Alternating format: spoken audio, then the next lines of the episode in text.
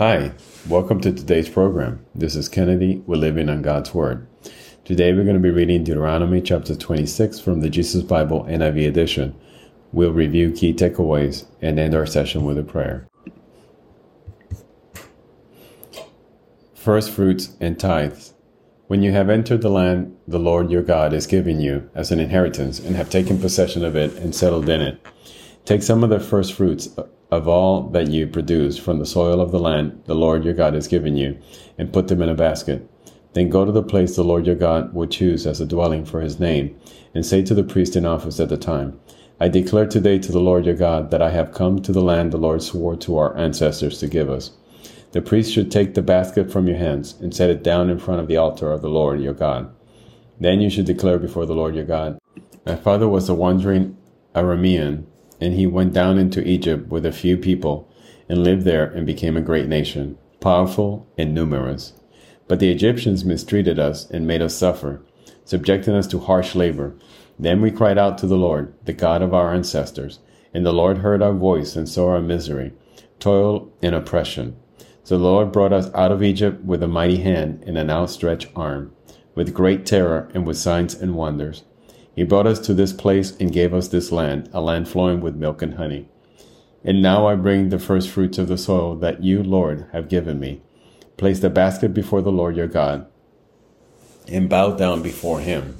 Then you and the Levites and the foreigners residing among you should rejoice in all the good things the Lord your God has given to you and your household. When you have finished setting aside 1/10 of all your produce in the third year, the year of the tithe, you should give it to the Levite, the foreigner, the fatherless, and the widow, so that they may eat in your towns and be satisfied. Then say to the Lord your God, I have removed from my house the sacred portion, and have given it to the Levite, the foreigner, the fatherless, and the widow, according to all you commanded. I have not turned aside from your commands, nor have I forgotten any of them. I have not eaten any of the sacred portion while I was in the mourning, nor have I removed any of it while I was unclean, nor have I offered any of it to the dead. I have obeyed the Lord my God. I have done everything you commanded me. Look down from heaven, your holy dwelling place, and bless your people Israel in the land you have given us, as you promised on oath to our ancestors, a land flowing with milk and honey. Follow the Lord's commands. The Lord your God commands you this day to follow these decrees and laws. Carefully observe them with all your heart and with all your soul.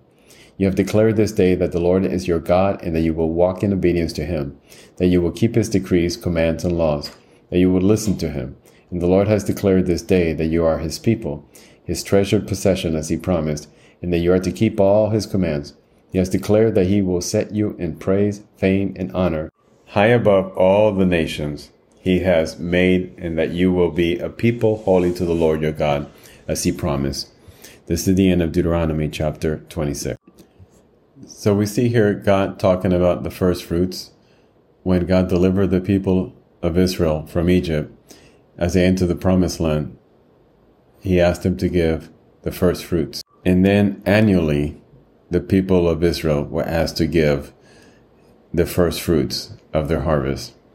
And Jesus, when he gave up his life for us, we celebrate the first fruit offering by reflecting upon the work that Jesus finished on the cross. And we also offer our lives as a living sacrifice to God. And we live as a Christian is commanded to live, knowing that all good things are given as a gift from God and in testimony of his faithfulness to his people. So let us pray. Father God, thank you so much for your loyalty, for your mercy, for the relationship that you offer us. We are not worthy of a relationship, but still you offer us to enter into a relationship with you. You wash away our sins. You make us holy. You anoint us with the Holy Spirit.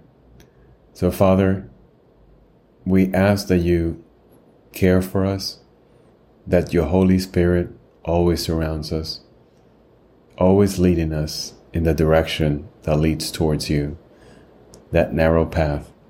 Father, help us understand this world. Help us understand how we are to live with those around us. How do we bring them into your kingdom, Father God? We pray every day that you wash away our sins. Our faith in your Son, Jesus, has guaranteed that, Lord.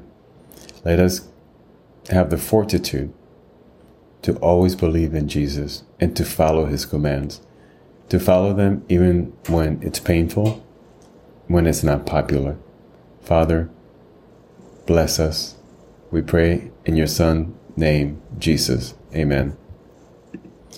This concludes today's reading and interpretation of Deuteronomy chapter 26. We hope that you will join us again tomorrow. God bless you. This is Kennedy, your brother in Christ, always.